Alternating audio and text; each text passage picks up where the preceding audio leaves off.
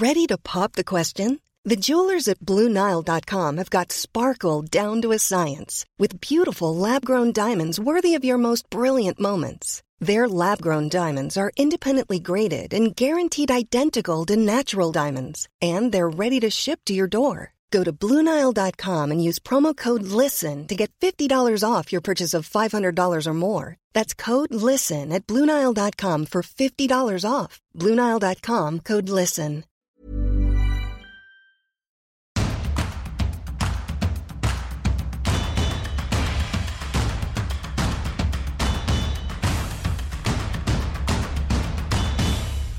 Bonjour à toutes et à tous, bienvenue dans Tour d'Europe, votre émission sur l'actualité du foot européen. Je suis Arthur Merle et je suis très content de vous retrouver aujourd'hui pour un programme, encore une fois, comme d'habitude, très chargé. On commencera en Ligue 1 avec euh, Elton Mokolo qui reviendra pour nous sur euh, la nouvelle défaite du Paris Saint-Germain à domicile et puis sur cette euh, finale de Coupe de France perdue très lourdement par le FC Nantes. Faut-il s'inquiéter pour la fin de saison des Canaries? Eh bien on se posera la question. On ira ensuite en première ligue rejoindre Philippe Auclair qui va notamment revenir pour nous sur euh, le dossier du rachat de Manchester United. Euh, tout ça avance, il y a des nouveautés et euh, Philippe reviendra avec nous, nous donnera tous les détails de cette situation assez complexe de l'autre côté de la Manche. Un saut ensuite en Bundesliga avec David Lortolari. On a beaucoup parlé du Bayern Munich ces dernières semaines, et bien là on s'intéressera au Borussia Dortmund, freiné dans la course au titre, qui a cédé sa place de leader. Dortmund veut-il vraiment de ce titre en Allemagne? On posera cette question un petit peu provocatrice à David avant de terminer en Liga avec Anna Caro qui reviendra avec nous, entre autres, sur l'avenir de Carlo Ancelotti. Restera-t-il au Real Madrid? Rejoindra-t-il la sélection brésilienne? On voit tout ça avec elle. Voilà, le programme est complet. Le rappel, c'est le même que d'habitude. Eurosport euh, Football Club, c'est ce que vous devez taper pour euh, retrouver euh, Tour d'Europe sur toutes vos plateformes de podcast. Et puis, bien évidemment, les meilleurs moments de l'émission sont à retrouver en vidéo sur eurosport.fr. Voilà, le point est fait, c'est parti. On commence donc ce tour d'Europe avec la Ligue 1 et qui de mieux pour nous en parler qu'Elton Mokolo, notre spécialiste du championnat de France. Salut Elton, comment ça va? J'ai cru savoir que tu avais une petite voix aujourd'hui. Et comment ça va? Oui, effectivement, euh, j'ai appris un peu froid, mais sinon ça devrait aller. En tout cas pour parler euh, de la Ligue 1. Voilà, ça va pas nous empêcher, euh, nous empêcher de débriefer ce, week-end de, de, foot français. On va commencer par, par la Ligue 1 et par le Paris Saint-Germain Paris qui euh, bah, s'est incliné pour la troisième fois sur ses quatre derniers matchs à domicile euh, face au FC Lorient, 3 buts à 1, bon, en, certes en infériorité numérique, mais défaite quand même. Euh, je vais y aller directement, Elton. Est-ce qu'on a un PSG dans cette fin de saison qui est en roue libre, qui est en train de, lâcher la rampe? En tout cas, un PSG qui, sur le plan mental, n'a pas réussi justement à aborder ce match de la meilleure des manières parce que on sortait d'une semaine de repos, entre guillemets, bon, même s'il y avait euh, du travail. Lorient était l'adversaire indiqué pour euh, bien se relancer à domicile, parce qu'il restait sur euh, une victoire sur les sept derniers matchs en Ligue 1. Donc tous les éléments étaient réunis pour faire une bonne performance. Il n'en a rien été. Donc c'est vrai que Christophe Galtier l'a un peu abordé, à savoir que sur la dimension mentale, sur le plan motivation, le PSG n'a pas mis les ingrédients. Ça pose question, notamment du côté du PSG, parce qu'on sait qu'il ne reste que la Ligue 1 et donc euh, il fallait bien finir ce championnat parce que le PSG a une avance confortable et par rapport à Marseille et par rapport à Lens pour euh, terminer champion. Donc euh, c'est vrai que la notion de roue libre, elle peut être avancée. Tu as commencé à le dire, Galtier, Christophe Galtier a, pointé du doigt ses joueurs comme assez rarement cette saison finalement, il y allait assez fort. Est-ce qu'il a raison de le faire? Est-ce que les joueurs sont les premiers coupables? Ou est-ce qu'il y a quelque chose à revoir aussi dans les choix de Christophe Galtier qui, bah, pour le coup, avait tenté de changer en repassant à 4 derrière? Bon, est-ce que les fautes sont partagées ou est-ce qu'on regarde quand même beaucoup du côté des joueurs comme, comme lui l'indique? Pour regarder du côté des joueurs parce qu'aujourd'hui, moi, je pense que le match face à Lorient, c'est surtout une défaillance euh, des cadres. C'est-à-dire Hakimi qui prend un rouge très rapidement, ce qui fait que tu es en infériorité numérique la performance de Verratti qui passe complètement à côté. Il est sur la photo de famille des deux buts. On a les performances et de Lionel Messi et de Kylian Mbappé qui n'ont rien arrangé. Donc tout ça contribue à ce que l'équipe soit davantage fragilisée. Ensuite, c'est vrai que Christophe Galtier avait une marge réduite à partir du moment où il y avait des suspendus, il y avait des blessés. Mais toujours est-il que Christophe Galtier est responsable parce qu'on n'a pas attendu aujourd'hui pour voir que le PSG n'avait pas forcément un vécu collectif de grande qualité pour euh, pouvoir s'en sortir, notamment sur ce type de match-là. Parce que même en étant réduit à 10, il pouvait au moins aller chercher le match nul face à Lorient. On a vu une équipe qui était très impatiente, notamment au moment de défendre à 10 contre 11. On le voit notamment sur euh, l'action du second but, où euh, Lorient arrive quand même en transition, ce qui pose question alors que tu es en infériorité numérique. Ouais, on a, on, a un peu l'impression avec le PSG que peu importe le scénario, rien n'est maîtrisé ces derniers temps. Euh, en supériorité numérique contre Lens, c'était loin d'être euh, très convaincant. Euh, face à la lanterne rouge, Angers, la seconde mi-temps, elle était vraiment très très ennuyeuse. Et là, ben, du coup, en infériorité numérique, c'était pas top non plus. bon, on va pas quand même se poser la question pour le titre. Il y a que 5 points d'avance entre le PSG et, l'OM, peut-être 6 d'avance sur Lens si le, RC Lens s'impose dans la semaine en, en match en retard. Est-ce qu'on doit quand même se la poser cette question ou, euh, euh, le PSG va quand même faire l'essentiel face à des équipes a priori abordables? Oui, alors si, euh, pour moi c'est une question légitime à partir du moment où le PSG peut être champion à la J37, si on en reste à ce point-là. Donc par rapport à ça, c'est une question parfaitement légitime quand tu regardes l'état de forme du PSG. Aujourd'hui, il n'y a pas besoin d'être excellent pour battre le PSG. C'est la principale information en 2023. Christophe Galtier l'a dit en conférence de presse, c'est une deuxième partie de saison qui est très moyenne. Donc, euh, à partir du moment où tu as affronté des adversaires qui, théoriquement, sur le papier, sont très inférieurs, se battent pour le maintien, mais en se battant pour le maintien, ont besoin d'aller chercher des points, il faudra un PSG qui soit quand même au minimum, un minimum de compétition requis pour aller prendre des points. Maintenant, il faut regarder aussi la réalité du côté de l'Olympique de Marseille, du côté du RC Lens, qui déjà vont s'affronter samedi prochain. Donc, il y a l'une des deux équipes qui va perdre des points. Et donc, ça pourrait arranger euh, les affaires du PSG. Donc, euh, oui, le titre est mathématiquement jouable. Mais on peut aussi dire que le PSG a fait notamment les gros écarts pour se permettre euh, d'avoir un retour des deux équipes. En tout cas, de l'extérieur, on a l'impression qu'il y a presque que Christophe Galtier qui se dit que le titre n'est pas encore joué. On a l'impression que les joueurs, eux, ils sont assez tranquille à, ce sujet-là. Est-ce que c'est une impression que tu partages, toi, Elton?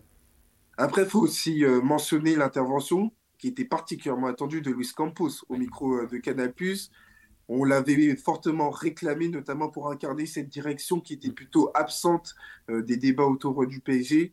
Là, le fait d'avoir un Luis Campos qui a un discours de remobilisation accrédite l'idée que du côté du PSG, rien n'est acquis pour être champion de France. Alors oui, les joueurs dans les faits ne parlent pas, on fait référence bien évidemment à Lionel Messi, à Kylian Mbappé, mais toujours est-il que du côté de Christophe Gatier et du côté de la direction, on sait qu'aujourd'hui, le titre est encore en jeu. Et donc, par rapport à ça, il y a un discours de remobilisation à avoir.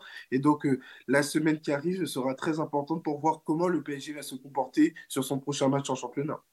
Effectivement, on va suivre ça avec euh, beaucoup d'intention. On va faire un petit retour en arrière dans ce week-end-là pour aller euh, s'intéresser à cette finale de Coupe de France qui a opposé Nantes à Toulouse. Très large victoire des Toulousains. Euh, un FC Nantes qui a subi une défaite bah, assez historique, euh, un écart assez historique en finale de Coupe de France. Comment tu l'analyses, toi, cet effondrement des Canaries sur ce match-là?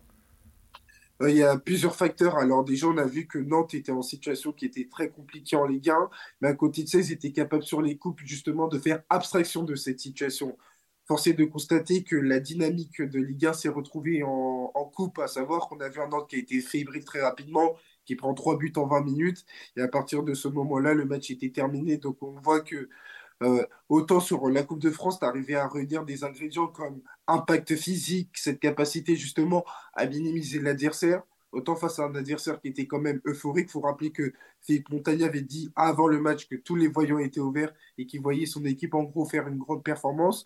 Il y a eu notamment les, les paroles et les actes. Et donc par rapport à ça, Nantes n'a pas été forcément euh, en réussite pour euh, contrecarrer les plans de Toulouse. Donc pour moi, c'est une victoire qui est absolument logique et qui euh, décrit bien la réalité des deux équipes. D'un côté, Toulouse, qui est vraiment sur un championnat de très bonne facture, Bon, même s'ils doivent encore assurer le maintien, il faut quand même préciser que c'est une équipe promue et Nantes qui va être dans la difficulté jusqu'au bout dans la perspective du maintien. Euh, est-ce que c'est aussi la défaite d'Antoine Comboiré? D'ailleurs, je pose la question alors que lui-même a admis qu'il n'avait pas fait une, grande finale. Euh, la question, c'est peut-être plutôt est-ce qu'on a atteint les limites de la méthode Comboiré du côté du FC Nantes? On l'a vu taper très très fort sur ses joueurs assez récemment. visiblement, ça n'a pas porté ses fruits. Après, faut pas, faut quand même rappeler qu'Anton Comboiré sur un cycle de plus de deux ans et c'est normal qu'il y ait une érosion euh, du discours. On voit bien que Nantes, cette saison, c'est compliqué, notamment du côté de la Ligue 1. Forcément, Anton Comboiré a atteint ses limites et je ne serais pas surpris que l'été prochain ne soit plus l'entraîneur euh, de Nantes parce que déjà, faut pas oublier que l'été dernier, il y avait eu des dissensions internes, notamment autour euh, du mercato. Et donc, par rapport à ça, on est vraiment sur quelque chose de normal et d'extraordinaire à la fois. Normal parce qu'on sait très bien que pour un entraîneur, deux ans, plus de deux ans, en l'occurrence pour Antoine Comboré, c'est très difficile de concerner son équipe. Il ne faut pas oublier que Nantes est vraiment sur une période de grande qualité. Il y a eu le maintien face à Toulouse déjà, il y a eu la victoire en Coupe de France, il y a eu euh, l'Europa League. Donc euh, tout ça contribue à faire euh, de cette période une période magnifique pour Nantes. Mais il serait normal que ça retombe, entre guillemets, à la réalité. On espère pour Nantes en Ligue 1 mais la Ligue 2 n'est pas à écarter, bien au contraire. Effectivement, c'est toute la question qu'on doit se poser. Il y a ce match absolument crucial, mercredi contre Brest, euh, même nombre de points entre les deux équipes, mais dynamique complètement inversée. Euh, il y a de quoi être vraiment inquiet quand même pour cette fin de saison des, Canaries, qui en plus n'ont pas un calendrier très facile. Oui, parce que quand on regarde la réalité des deux prochains matchs, on parle du match face à Brest, on parle du match face à Strasbourg, qui revient bien. Et donc, euh, ça, c'est deux matchs qui vont définir euh, la suite de la saison euh, nantaise. Donc, aujourd'hui, Nantes s'avance avec pas beaucoup de certitude. C'est tout le contraire, à savoir une équipe qui risque d'arriver avec beaucoup d'inquiétude, beaucoup d'anxiété. À voir comment Antoine Comboiré va réussir à concerner son équipe en leur disant Toulouse s'est passé, mais il faut se reconcentrer sur le championnat parce que s'il y a eu, entre guillemets, une dynamique qui se poursuit, notamment sur les deux prochains matchs, là, ça peut être très compliqué. Il faut savoir que mercredi, Nantes peut être relégable. Et ça, c'était pas forcément quelque chose de prévu. Effectivement, les Canaries ne sont pas forcément préparés euh, à jouer dans cette euh, position sur la fin de saison. On va suivre évidemment la lutte pour le maintien dans cette euh, fin de saison. Dans Tour d'Europe, on y reviendra avec toi Elton. Merci pour ta présence aujourd'hui et puis on se dit à très vite. Salut On traverse la Manche pour retrouver notre spécialiste du football anglais, Philippe Auclair. Euh, on a beaucoup de choses à se dire, notamment dans le débrief du week-end. On va, on va commencer par là. Philippe, salut Philippe, déjà. Euh, bon, il s'est passé pas mal de choses. Euh, à commencer par le fait que Manchester City, ça y est, a repris les commandes en Première League avec un Haaland toujours plus haut, toujours plus fort. Oui, en profitant aussi du décalage du match Arsenal-Chelsea. Euh, qui se jouera donc euh, demain soir, si je ne m'abuse, mardi. Et donc, bon, évidemment, ils avaient de toute façon des, matchs en retard. Ils ont toujours un match en retard sur salle, mais ils sont passés devant d'un tout petit point. Euh, ça n'a pas été nécessairement une promenade de santé à Fulham. Fulham a vraiment fait tout ce qu'il pouvait pour faire échec à Manchester City. Mais bon, d'entrée de jeu, une faute sur Alvarez, qui au passage a été l'homme du match, a été absolument magnifique. Il est là pour tirer le penalty. Bon, je n'ai pas besoin de vous présenter, monsieur Erling Roland boum, ça va au fond. Ça veut dire qu'il a 50 buts pour la saison, euh, ce qui n'est pas un record absolu hein, en Angleterre. N'oublions pas, on est encore à 60, c'est 63 buts le record absolu qui appartient à Dixie Dean, la légende d'Everton. C'était euh, euh, avant la Seconde Guerre mondiale, mais c'était pas du temps de la Première Ligue, mais ça a existé. donc n'oublions pas Dixie Dean, mais n'oublions pas non plus Erling Haaland qui a également marqué son 34e but en, en, championnat d'Angleterre, ce qui veut dire qu'il égale euh, le record qui était détenu par Andy Cole et Alan Shearer. Comme on sait que Manchester City a encore six matchs à jouer, quand on ajoute à ça qu'il y a la finale de la Coupe, quand on ajoute à ça qu'il y a les deux matchs contre le Real Madrid et puis peut-être une finale de Ligue des Champions jouée derrière, on se dit qu'il y a peut-être une chance pour que Erling Holland, au rythme où il est actuellement, s'il continue, il pourrait peut-être chatouiller le record de Dixie Dean. Et alors là, si c'est le cas, voilà, je ferai comme ça, je m'arrêterai de parler parce que je ne croyais pas qu'il soit possible même d'imaginer que ce record puisse être battu un jour. Et, euh, mais City, bon, encore une fois, fait le travail face à un très bon Fulham. Et euh, très honnêtement, euh, Julian Alvarez, bon, on savait que c'était un super joueur, mais chaque fois qu'il que Guardiola le met sur le terrain, il en profite. Il a marqué, il a donc provoqué le penalty. Il a marqué le but de la victoire d'une frappe du droit absolument magnifique en pleine lucarne. Chaque fois qu'il entre en jeu, il fait la différence. Euh, il n'y a pas de joueur qui presse davantage dans les 30 mètres adverses que Alvarez. En fait, le nombre de pressing qu'il fait dans, les 30 mètres adverses, c'est quasiment le triple de ce que font ses, partenaires. ce qui est tout simplement ahurissant.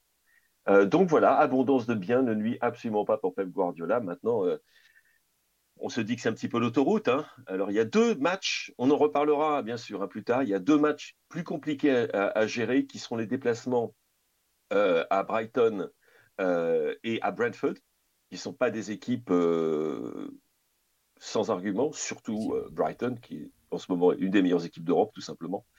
Et ce sera les deux dernières journées du championnat. Donc, il y a encore une toute petite possibilité. Mais ça voudrait dire pour cela que Arsenal retrouve son football et retrouve ses résultats et continue de prendre des points. Auquel cas, bon, peut-être qu'on aura du suspense. Mais pour le moment, c'est vrai qu'après ce déplacement à Fulham qui était euh, petite peau de banane, euh, on se dit que les choses vont, bien pour Pep Guardiola et ses joueurs et qu'ils sont maintenant lancés pour euh, un quatrième titre en cinq ans.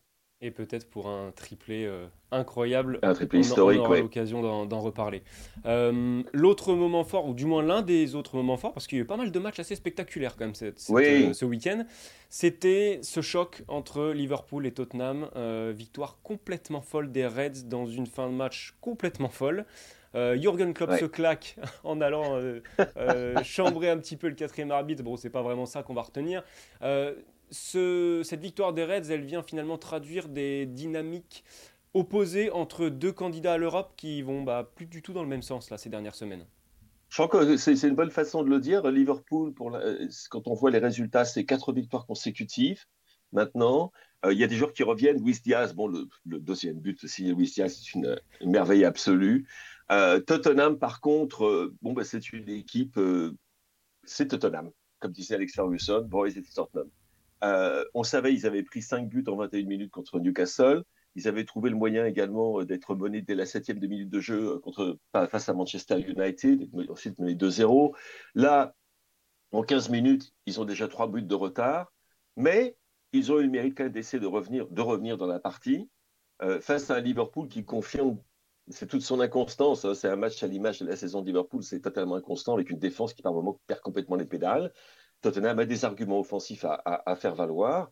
Et du coup, on s'est dit, quand ils sont revenus à 3-3 avec euh, ce but égalisateur de Richarlison, euh, vraiment bien accueilli par Anfield, on a un ancien d'Everton, en plus de ça qu'on n'aimait déjà pas, qui vient célébrer en faisant son poulet, la, danse du poulet face, aux supporters.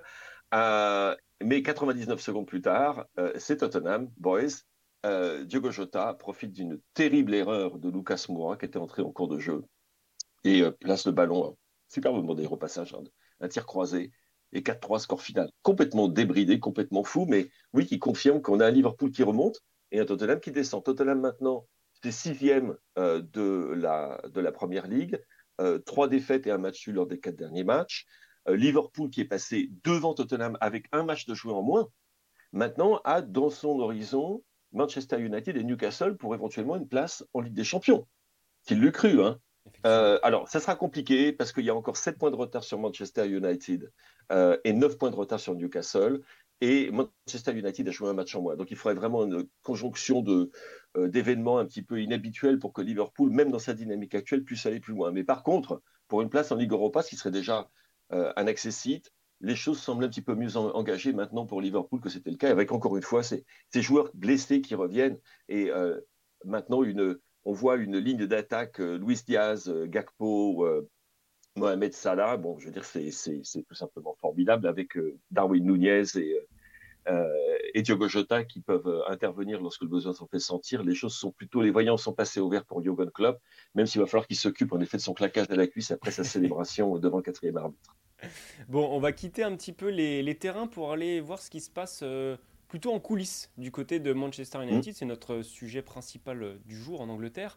Euh, on va rappeler un petit peu les faits. Les frères Glazer, propriétaires de Manchester United, ont, mis le club en vente. Les forces en présence sont les suivantes Jim Radcliffe, PDG d'Ineos, déjà propriétaire de l'OGC Nice notamment, et le chèque Jassim Benhamad euh, Altani de la Qatar Islamic Bank. Voilà pour les deux acteurs majeurs de ce rachat à venir. Tout simplement, Philippe, on a besoin d'informations bah, les plus claires possibles sur ce dossier qui est euh, hmm. très complexe. Oui, très complexe, euh, parce qu'en plus de ça, euh, Jassim bin Hamad al-Thani est le fils de on va y arriver. Hamad bin Jassim al-Thani. Donc vous inversez. Qui était l'ancien Premier ministre et ministre des Affaires étrangères de l'Émirat jusqu'à l'accession au trône de Sheikh Tamim, et qui était l'un des architectes de la candidature qatari à la Coupe du Monde de 2022. Donc en fait, je crois qu'on n'a pas besoin de tourner autour du pot, c'est qu'en fait l'enchère faite par Jassim bin Hamad est quelque chose qui a l'assentiment et l'aval bien évidemment de l'émir. Rien ne se ferait sans l'accord de l'émir et que ça indique tout simplement la volonté du Qatar de s'imposer euh, ou de s'impliquer plutôt sur la scène footballistique anglaise comme l'ont fait les Saoudiens et comme l'ont fait les Émirats arabes unis par l'intermédiaire de Sheikh Mansour. Donc voilà, ça c'est d'une chose. Donc on pourrait se dire, bon, vu leurs moyens financiers, personne ne peut s'aligner sur eux. Et de fait, pour ce qui est de l'offre cash qui est faite pour le club, les Qataris offrent davantage que Radcliffe. Mais attention, Radcliffe a été très astucieux. Lui n'entend pas acheter 100% du club. Il se contenterait d'avoir euh, une part qui lui permette de contrôler, donc d'être un actionnaire majoritaire. 51% des actions, il y a deux types d'actions, il y a les actions de classe A et les actions de classe B. Les actions de classe A vous permettent de voter, hein, donc d'être présent au conseil d'administration et de prendre les décisions. Les actions classe B, c'est plutôt pour les spéculateurs et tout ça, vous n'avez aucun droit, vous, vous la fermez. Hein, vous laissez les autres euh, prendre les décisions. Et lui, ce qu'il veut, c'est 51% au moins des actions de classe A. Ce qui permettrait à Radcliffe de dire, ce qui lui a permis de dire aux frères Glazer, si vous voulez rester impliqué dans la gestion de Manchester United, comme ce semble être le cas au passage, moi je vais vous laisser le faire. Je ne demande pas 100%. Je, vous laisse également conserver une partie du capital du club et donc d'avoir un rôle à jouer dans l'avenir. Et en faisant cela, même s'il propose moins d'argent en, absolu, il propose plus d'argent en relatif. Parce que même s'il met, on va dire, 4 milliards sur la table, lui, c'est pas pour avoir 100%, c'est pour avoir 51. Donc, son évaluation du club est en fait supérieure à celle des Qataris. Et c'est en fait la façon qu'il a trouvé de, pouvoir, euh, en quelque sorte, passer par le, euh, comment dire, l'entrée des, l'entrée des fournisseurs euh, ou l'entrée du petit personnel pour se faire moins remarquer. Mais pour ce qui est de la décision, maintenant, bien évidemment, c'est à la famille Glazer de peser le pour et le contre. ça va être pas nécessairement très facile parce qu'il n'y a pas que les deux frères qui veulent rester, il y a aussi ceux qui souhaitent se désengager. Il y a aussi l'implication des supporters. Et à ce passage, il y a eu une manifestation hier à Old Trafford pour une raison qui est un petit peu, qui m'étonne un petit peu, mais bon, un peu confuse. Euh, il y a un groupe de supporters qui s'appelle The, 1958, euh, qui est opposé à toute vente de Manchester United qui ne serait pas une vente de 100% du club, qui donc en fait roule pour les Qataris, on va dire ça comme ça. Hein. Et euh, savoir quelle sera leur implication, leur poids dans les décisions, sans doute négligeable. Mais bon, ça aura par contre un impact sur la suite des événements, sur la façon, sur les, les turbulences qui pourraient avoir lieu autour du club, euh, avant une intersaison qui va être absolument cruciale pour Eric Ten Hag, l'intersaison qui va lui permettre de...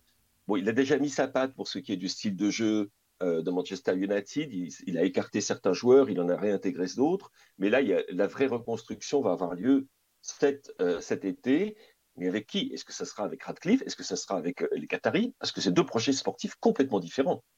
tu as dû entendre parler de cette histoire absolument hallucinante du fait que si Jassim Bilhamad emportait la partie, il y avait une idée de faire venir Neymar à Old Trafford. Dingue. Euh, au passage, les gars, très, très mauvaise idée. Ne faites pas ça. Mais bon, ok, hein, c'est leur choix, c'est leur argent. T. Cliff, par contre, est propriétaire majoritaire de Manchester United. Vous verrez pas, il n'y a aucune chose que Neymar à Old Trafford.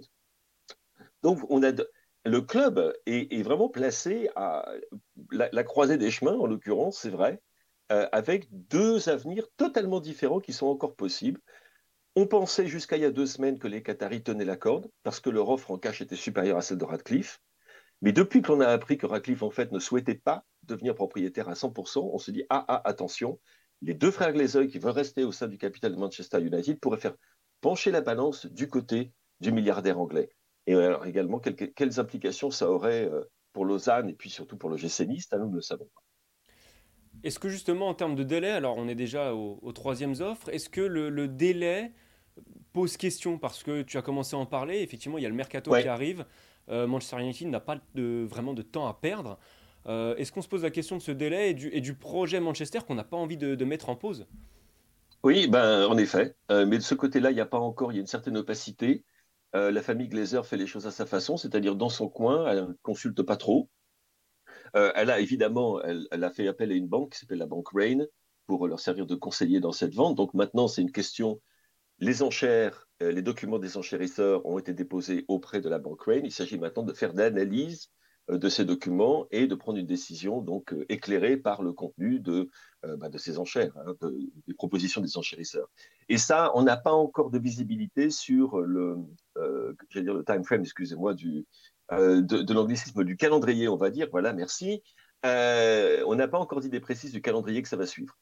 je ne pense pas que ça va prendre trop longtemps au passage. parce que du côté des glaiseurs comme du côté des, des acheteurs, on sait très bien qu'il ne faut pas patienter trop longtemps. Alors certes, la saison a encore pas mal de temps à passer puisque Manchester United jouera son dernier match de la saison le 3 juin. La finale de la Cup contre Manchester City. Donc on a encore un beau mois pendant de, de, football euh, avant que les joueurs partent en vacances et que les choses, euh, j'allais dire, sérieuses euh, commencent au niveau du marché des transferts. Je pense que lorsque les joueurs de Manchester United arriveront sur la pelouse de Wembley le 3 juin, on saura qui de, du Qatari ou de l'Anglais a obtenu gain de cause auprès de la famille Glazer. On sera évidemment très attentif à ce dossier. Dans Tour d'Europe, on aura bien sûr l'occasion d'en reparler avec toi, Philippe. Merci pour toutes euh, ces informations. Euh, on te retrouve lundi prochain dans mmh, Tour d'Europe. Absolument. on va prendre la direction de la Bundesliga. Salut, Philippe. Ciao. On rejoint donc maintenant l'Allemagne et David Lortolari, notre spécialiste Bundesliga. Salut David, est-ce que ton week-end de foot allemand s'est bien passé? Salut, salut à tous. Euh, ouais, ouais, ça s'est bien passé avec. Euh, il a fallu de la patience euh, pour voir le Bayern marquer des buts. C'est devenu un petit peu, un peu compliqué pour le pour le Bayern, un peu sur tous les tous les plans et notamment en attaque. Et puis surtout, surtout la digestion de, de ce qui est arrivé à Dortmund, c'est-à-dire, on va en parler bien sûr, ce match compliqué dans un derby dans la roue où Dortmund a perdu des points et ça va peut-être peut-être coûter très cher en fin de saison. Effectivement, on va en parler. Avant ça, on va, bah, on va jouer les Français quand même. On a envie d'avoir des nouvelles de Christopher Nkunku qui a marqué ce week-end. Alors, il a eu un début d'année très compliqué, il a très peu joué à cause de, blessures. Là, il commence tout doucement à réenchaîner les matchs. Est-ce que voilà, tu peux nous donner un peu des, nouvelles de notre international français? Oui, alors c'est sur le match du week-end, effectivement, on a revu par euh, un éclair ou deux euh, décisif en l'occurrence ce que Christopher Nkunku était capable de faire dans la Bundesliga, c'est-à-dire euh, comme passeur, comme buteur, un des joueurs, euh, un des 5-6 joueurs les plus efficaces, les plus tranchants de ce, de ce championnat et les, meilleurs, hein, on peut dire techniquement. Il a remontré qu'il avait, il a pu remontrer qu'il avait de la vitesse, qu'il avait toujours ce pied précis, cette technique assez incroyable.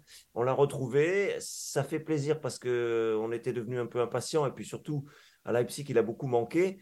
Euh, malheureusement, peut-être peut-on dire, le futur proche euh, semble indiquer qu'il quitterait son club et la Bundesliga parce que parce qu'il va être euh, sollicité, parce qu'il va être réclamé ailleurs. Je crois que l'entraîneur Marco Rose aussi avait avait laissé un petit peu entendre que qu'on allait pouvoir en profiter seulement encore pour quelques semaines et que on allait devoir se contenter d'un Christopher Nkunku partant hors de Bundesliga. Mais oui, en tout cas sur sur le match de ce week-end, il a retrouvé euh, la magie qu'on lui connaît et on espère que ça va durer jusqu'en fin de saison pour qu'on ait au moins un feu d'artifice coup, coup pour finir. C'est clairement hein, l'un des meilleurs passeurs et buteurs de ce, championnat, donc on veut, on veut effectivement le voir à son meilleur niveau. Euh, on s'en réjouit chaque fois qu'il a la, possibilité de, réussir de belles choses. Effectivement. Euh, bon, tu as commencé à en parler en introduction du Borussia Dortmund. Dortmund accroché par Bochum, un partout. Alors, on va revenir dans un second temps sur euh, les conséquences que ça peut avoir dans la course au titre. Mais d'abord, on va se pencher sur cette affaire euh, d'arbitrage, un penalty non sifflé pour Dortmund, sur une faute qui ouais, qu'on peut qualifier d'évidente ou au moins de très sifflable. Euh, c'est parti assez loin, David, je crois. Raconte-nous un petit peu ce qui s'est passé. Oui, euh, très simplement, euh, Borum ouvre le score très tôt dans le match. Anthony Lozilla, l'ancien de, Saint-Etienne, une frappe incroyable. Euh, réaction immédiate de Dortmund, un partout à Deyemi. là aussi, un joueur important, comme on l'avait vu avec Nkunku à l'instant. Et puis derrière, un Dortmund qui, patine, qui, souffre, qui a du mal, qui domine, mais qui, n'arrive pas à, enchaîner, à faire péter le match, si je puis dire, à faire exploser un peu les choses comme il est capable de le faire. Et puis derrière, oui, une ou deux scènes, surtout une euh, dans la surface euh, pour Dortmund.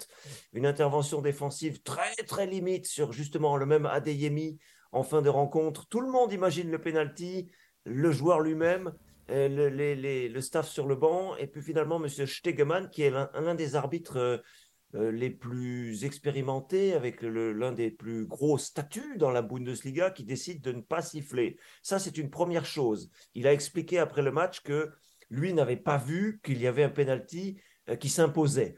Euh, ensuite, la vidéo arbitrale, là non plus, alors qu'elle intervient, décide de ne pas accorder le penalty. Ça, c'est beaucoup plus surprenant et surtout, surtout, ça fait énormément parler en Allemagne parce que l'Allemagne est un pays de région est un pays fédéral. Or, l'arbitre de la vidéo est un arbitre qui est originaire de Bavière, qui est affilié à la région de Bavière. Et du coup, forcément, euh, théorie du complot pour les supporters de Dortmund, c'est pas nouveau. Chaque fois qu'il y a un arbitre euh, qui vient de Bavière à Dortmund, on, a l'impression qu'on va se faire flouer, qu'on va se faire euh, enfler, si je peux être un peu provocateur.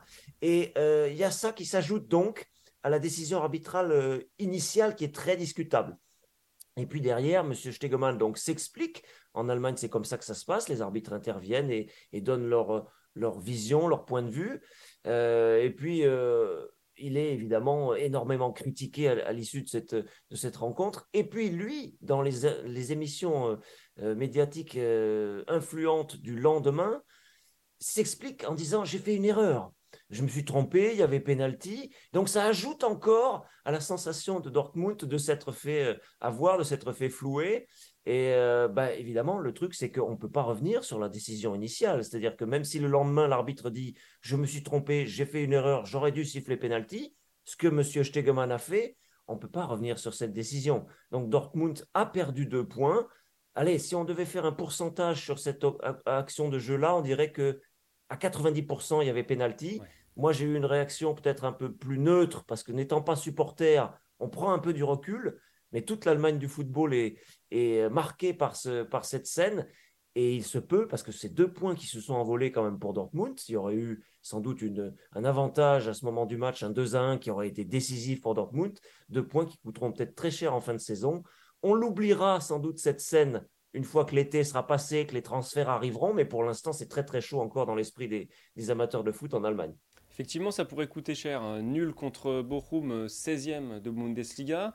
Deux semaines plus tôt, c'était un nul contre Stuttgart, qui est actuellement 15e. Nul après avoir mené 2-0, si je dis pas de bêtises. On a un BVB qui perd des points contre les petits, entre guillemets. Hein. Euh, est-ce que, je pose une question volontairement provocatrice, est-ce que Dortmund en veut vraiment de ce titre en Bundesliga quand on fait le parallèle avec un Bayern qui est loin d'être aussi dominant qu'à son habitude? Oui, on peut même pousser la question en disant est-ce que le Bayern en veut de ce titre? Parce que côté Bayern, euh, il n'y a pas cette, cette mentalité qu'on connaît habituellement et, les joueurs jouent un beau football, mais ça, c'est pas efficace. On l'a vu contre Manchester City par ailleurs. Oui, euh, euh, la réponse, en fait, on l'a. Le, club qui veut le titre vraiment, c'est Union Berlin. Parce que, non, mais c'est vrai, cette équipe fait tout ce qu'il faut pour aller chercher quelque chose d'incroyable en fin de saison. Ouais, c'est à peine une boutade que je vous fais là pour Dortmund, ouais, on se retrouve toujours, euh, allez, peut-être une semaine sur trois, quatre ou cinq en fonction des résultats, à dire, à retomber sur nos, discussions habituelles. Est-ce que cette équipe de Dortmund, est-ce que ces joueurs, est-ce que cet effectif, qui est assez jeune quand même, a vraiment cette mentalité pour, euh, pour aller chercher le, but, euh, le tacle, le duel, le, la scène qui fait la décision dans un match chaque semaine. Et on a la sensation qu'en posant la question, on a déjà un peu la réponse. Euh, des joueurs comme Jude Bellingham, merveilleux milieu de terrain britannique, comme Karim Adeyemi, le joueur le plus rapide, le plus tranchant, peut-être presque de l'histoire de la Bundesliga, avec sa vitesse, sa vélocité. Ces joueurs-là, plus d'autres aussi qui sont jeunes autour d'eux, ont-ils vraiment, comme Mukoko, comme Bino Gittens, ont-ils vraiment la mentalité euh, de gagneur? Euh, peut-être pas encore. Et le problème, c'est que les joueurs qui sont autour et l'encadrement qui est autour de ces jeunes-là, comme Marco Reus, comme Emre Can, comme Sébastien Kehl ou Edin Terzic sur le banc comme directeur sportif et comme entraîneur, on se demande s'ils arrivent à faire passer le message que en Bundesliga, euh, il faut se battre, il faut aller chercher le titre. On l'a dit, quand le Bayern tremble, c'est là qu'il faut piquer, qu'il faut aller gratter justement les victoires qui permettront d'aller chercher le titre. Dortmund a clamé, a claironné la semaine dernière, nous sommes prêts pour aller chercher le titre. Eh ben non, eh ben non, parce que là, contre Borum, contre un club, un voisin de la Roure, dans un derby, un club qui a besoin de points pour se maintenir, comme c'était le cas pour Stuttgart, comme ça pourrait être le cas pour Offenheim, comme ça pourrait être le cas pour Union Berlin, euh, pardon, pour euh, Hertha Berlin, ces clubs-là, eux, ont besoin de points et vont faire les efforts physiquement, mentalement, dans la dureté d'un match pour aller chercher quelque chose. Et on a la sensation, c'est vrai, que Dortmund ne parvient pas, du moins semaine après semaine, à aller chercher ces, efforts-là. Ça, c'est le diagnostic. La réponse, on l'a pas vraiment, parce qu'il y a dans le club des personnes euh, qui veulent aller chercher le titre, qui ont faim. Euh, Marco Reus, on l'a dit, euh, l'entraîneur et son staff ont envie d'aller chercher quelque chose, mais on a l'impression que sur le terrain, on n'arrive pas à maintenir ce cap-là. Je, dirais, moi, que c'est un manque d'expérience, que c'est peut-être cette génération aussi de jeunes qui aiment pratiquer un beau football, mais qui ne sont pas forcément dans les, dans les canons euh, des, anciens. Et ça occasionne beaucoup, beaucoup de frustration chez les supporters, bien sûr. On finit par se demander si, bah, si on va y arriver un jour. C'est vraiment dommage parce que c'est vraiment le moment où Dortmund peut chercher quelque chose. Le calendrier, je terminerai par là si vous voulez, est encore un peu favorable à Dortmund parce que euh, le Bayern va devoir jouer contre le RB Leipzig, euh, si ma mémoire est bonne. Donc Dortmund a encore de quoi faire, mais on finit par se dire, un Bayern qui est devant avec un point d'avance, il y a un moment donné où les Bavarois vont re-switcher dans, euh, dans leur mentalité habituelle, et on a la sensation au moment où nous parlons que peut-être, peut-être déjà Dortmund a laissé passer sa chance. Ce serait vraiment dommage parce que c'est la saison ou jamais. On peut peut-être finir très rapidement là-dessus. Tu parlais d'un Bayern qui va peut-être switcher. Est-ce que cette victoire un peu plus tard dans le week-end euh, des hommes de Thomas Tuchel a, participé à Ouais, allez, bah, à commencer ce, switch justement? Est-ce qu'on a ressenti un Bayern, pour ceux qui n'auraient pas vu le match, un peu plus sûr de ses forces? Pas du tout. pas du tout, pas du tout. Et, là encore, j'écoutais un peu les confrères aussi en Allemagne, les, éditorialistes, surtout les anciens joueurs s'exprimer après le match le diagnostic est dur, il est très dur. Euh, la défense n'est pas très sûre. Euh, le milieu de terrain, il n'y a pas assez de concurrence pour Kimmich et qui sont un peu dans une zone de confort. Il faut clairement le dire un jour ou l'autre.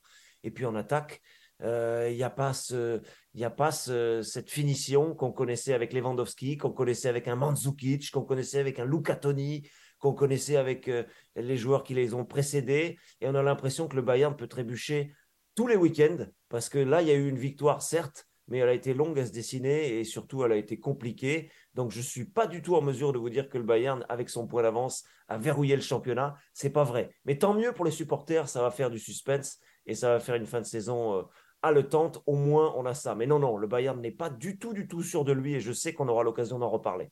Effectivement, chaque, chaque week-end livre un peu ses vérités en Bundesliga et c'est ce qui va rendre cette euh, fin de saison très passionnante, comme tu l'as bien dit, David. Merci en tout cas pour euh, toutes tes analyses et on se retrouve très rapidement dans Tour d'Europe. Salut David. À très bientôt. On termine donc ce tour d'Europe en Liga et on rejoint notre spécialiste du foot espagnol, Anna Caro. Salut Anna, est-ce que tu as passé un bon week-end de championnat espagnol et qu'est-ce qui a retenu ton attention? Salut Arthur, oui j'ai passé un très bon week-end parce que euh, ce week-end on a vu enfin les trois mastodontes de Liga s'imposer et s'imposer largement. Euh, donc l'Atlético qui a gagné contre Valladolid, le Barça contre le Betis et le Real contre Almeria.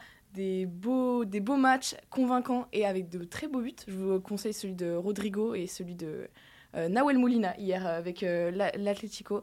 Donc voilà, enfin, euh, on a les prétendants au titre, même s'ils semblent quasiment jouer, qui passent la première et nous montrent du beau football. Parmi ces équipes de tête, il y a évidemment le FC Barcelone, à qui le titre semble promis, et le Barça qui a fait rentrer face au Betis lors de sa large victoire le petit Lamine Yamal, 15 ans seulement, plus jeune joueur de l'histoire du Barça à évoluer en Liga. Il a battu le record de précocité d'Ansu Fati. Euh, et ben Anna, on attend de toi un rapport détaillé de ce jeune joueur. Oui, alors Lamine Yamal, c'est un joueur qui est très attendu du côté euh, du FC Barcelone. Euh, on en parle déjà depuis plusieurs années, donc c'est dire quand même, alors qu'il a 15 ans, combien il a attendu. Il fait partie de cette génération 2007 du Barça qui est très talentueuse, qui est vraiment très très attendue. Il y a de très nombreux recruteurs qui en parlent déjà plusieurs fois déjà, on m'a demandé d'ailleurs si je connaissais la Yamal, euh, parce que bah, voilà, même à 15 ans, euh, il est sur euh, les, les, petites, les petites notes de tous les clubs européens, parce que aussi, il va signer son premier contrat pro là à 16 ans, donc normalement, il devrait signer au FC Barcelone. C'est un ailier gaucher, donc bon, voilà, qui rappelle quelques caractéristiques. Euh, mais qui a un physique euh, très différent de celui auquel il est assimilé, à savoir du coup Léo Messi, euh, parce qu'il il fait 1m80 déjà, à quasiment donc, 16 ans, parce qu'il va fêter ses 16 ans en, juillet. on n'est pas sur l'ailier explosif comme on peut voir par exemple pour Ansu Fati. C'est un peu un mélange entre Messi et Ansu pour le coup, parce qu'il a du coup cette, ce physique assez, assez grand, assez longiligne, mais il se caractérise plutôt par son aspect euh, technique. Euh, il a des très bonnes prises de balles, une bonne qualité de dribble, de percussion. Euh, s'il évolue côté lié droit, il est aussi capable d'évoluer à gauche parce que bah, justement il est gaucher. et il rentre beaucoup dans l'axe. on a vu contre le Betis pour sa première, il semblait assez, assez libre. Et euh, il a failli marquer du côté gauche et délivrer deux passes décisives en étant dans l'axe et en voyant deux petits ballons piqués pour Lewandowski et pour Ousmane Dembélé. Bon, on a une nouvelle pépite et on a l'impression que Xavi, si c'est toujours lui à court et moyen terme, aura quand même beaucoup de matériel euh, pour travailler au Barça. Du Barça, on va passer au Real Madrid et à quelqu'un d'un tout petit peu plus expérimenté, un tout petit peu plus connu, c'est Carlo Ancelotti. Euh, il y a beaucoup d'informations contradictoires concernant euh, Carlo Ancelotti ces dernières semaines. Euh, on a un temps semblé proche d'un départ pour la sélection brésilienne. Aujourd'hui, on a l'impression que la tendance, c'est plus à aller au bout de son contrat. On rappelle qu'il est sous contrat jusqu'en juin 2024. Qu'est-ce que tu peux nous en dire, toi, Anna? Est-ce que tu peux nous éclairer? Alors, ce qui est un peu curieux ces euh, derniers temps, c'est qu'on a des informations contradictoires entre celles qui nous viennent d'Espagne et celles qui viennent de France. Euh, en Espagne, euh, c'est sorti d'ailleurs hier chez Marca, chez As, le fait que le Real Madrid avait une totale confiance en Carlo Ancelotti, dont la relation avec Florentino Pérez s'est améliorée et très très fusionnelle même aujourd'hui, et que Florentino Pérez compte vraiment sur lui pour aller jusqu'au bout de son contrat en 2024. Alors après, est-ce qu'il va renouveler ou pas On ne sait pas. Mais en tout cas, euh, il y a une volonté de la part de Florentino Pérez de le voir continuer jusqu'en 2024. Euh, lui, Carlo Ancelotti, a toujours dit que euh, en conférence de presse qu'il allait continuer, qu'il allait aller au bout de son contrat, qu'il était heureux à Madrid. Il y a eu aussi des rumeurs comme quoi son fils, lui, pourrait aller en entraîner en, Suisse, vu qu'il est en train de passer les, les diplômes pour être entraîneur principal.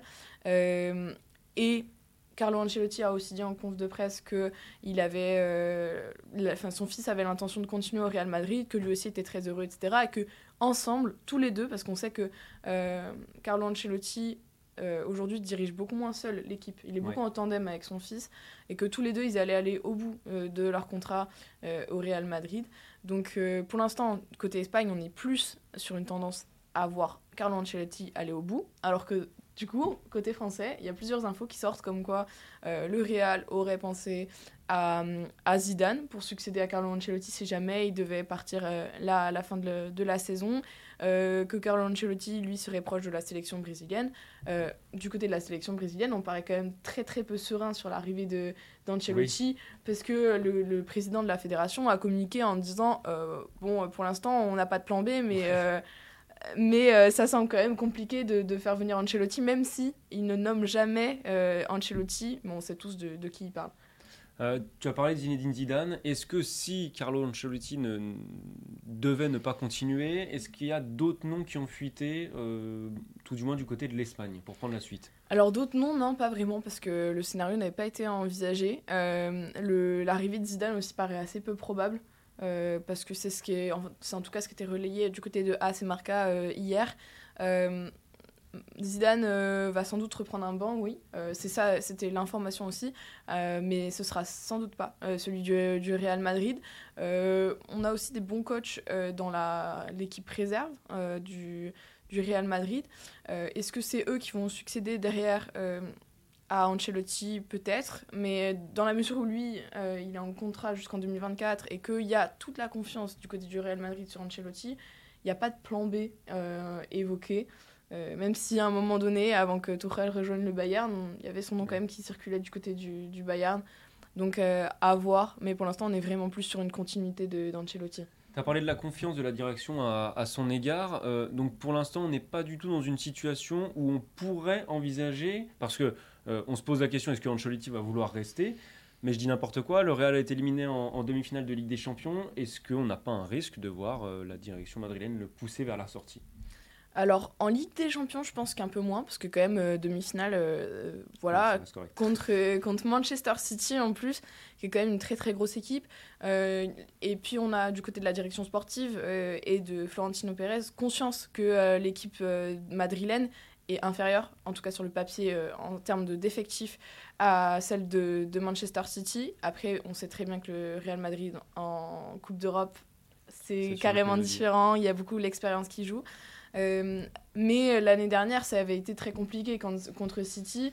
Euh, là, cette saison, ils vont affronter City au match aller avec des blessés. Donc euh, Alaba qui n'est pas sûr d'être là, Modric qui n'est pas sûr d'être là non plus, Ferland Mendy, on ne sait pas trop, parce qu'apparemment c'est Kamavinga qui a récupéré son poste, en tout cas pour la fin de saison. Donc, donc en tout cas, je pense que même s'il y avait une élimination contre Manchester City, ça remettrait pas forcément en cause l'avenir de Carlo Ancelotti à moins que ce soit vraiment une humiliation, euh, mais j'y crois pas euh, non plus, parce que ça reste le Real Madrid en, Coupe d'Europe. Euh, ce qui va jouer, en tout cas, ça va être la finale de, Copa quand même, parce que perdre une coupe dans, dans laquelle il ne reste plus que. Enfin, il n'y a plus le Barça, plus l'Atlético. franchement, ça serait mal perçu, et surtout qu'on a un, effectif avec Ross et d'autres qui n'ont jamais remporté la Copa del Rey et qui attendent donc vraiment de, de, de gagner ce trophée, parce que c'est un peu le dernier qui leur résiste. D'accord, bon. On va, être très attentif. On, se doute quand même que le Real est en bonne position pour remporter cette Coupe d'Espagne, même s'il faut jamais trop s'avancer. Euh, le Real, on en reparlera évidemment beaucoup dans Tour d'Europe dans les semaines à venir parce qu'il y a, tu l'as très bien dit, cet affrontement très attendu face à Manchester City qui arrive. Merci beaucoup Anna pour euh, ton analyse et puis on se retrouve très vite dans Tour d'Europe. Voilà, Tour d'Europe, c'est terminé pour aujourd'hui. On remercie Marion Rabot à la réalisation et Marco Popovic pour les visuels. On rappelle encore une fois que vous pouvez retrouver euh, Tour d'Europe sur toutes vos plateformes de podcast. Pour ça, il vous suffit de taper Eurosport Football Club. Et puis Eurosport Football Club, c'est aussi le FC Stream Team, évidemment, à ne pas oublier le vendredi. Euh, on se retrouve, nous, dès lundi prochain pour une nouvelle émission bien chargée autour de l'actualité du foot européen. D'ici là, portez-vous bien. Salut.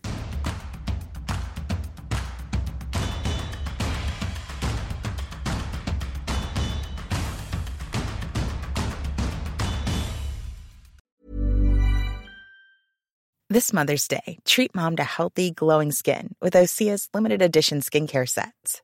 Osea has been making clean, seaweed infused products for nearly 30 years.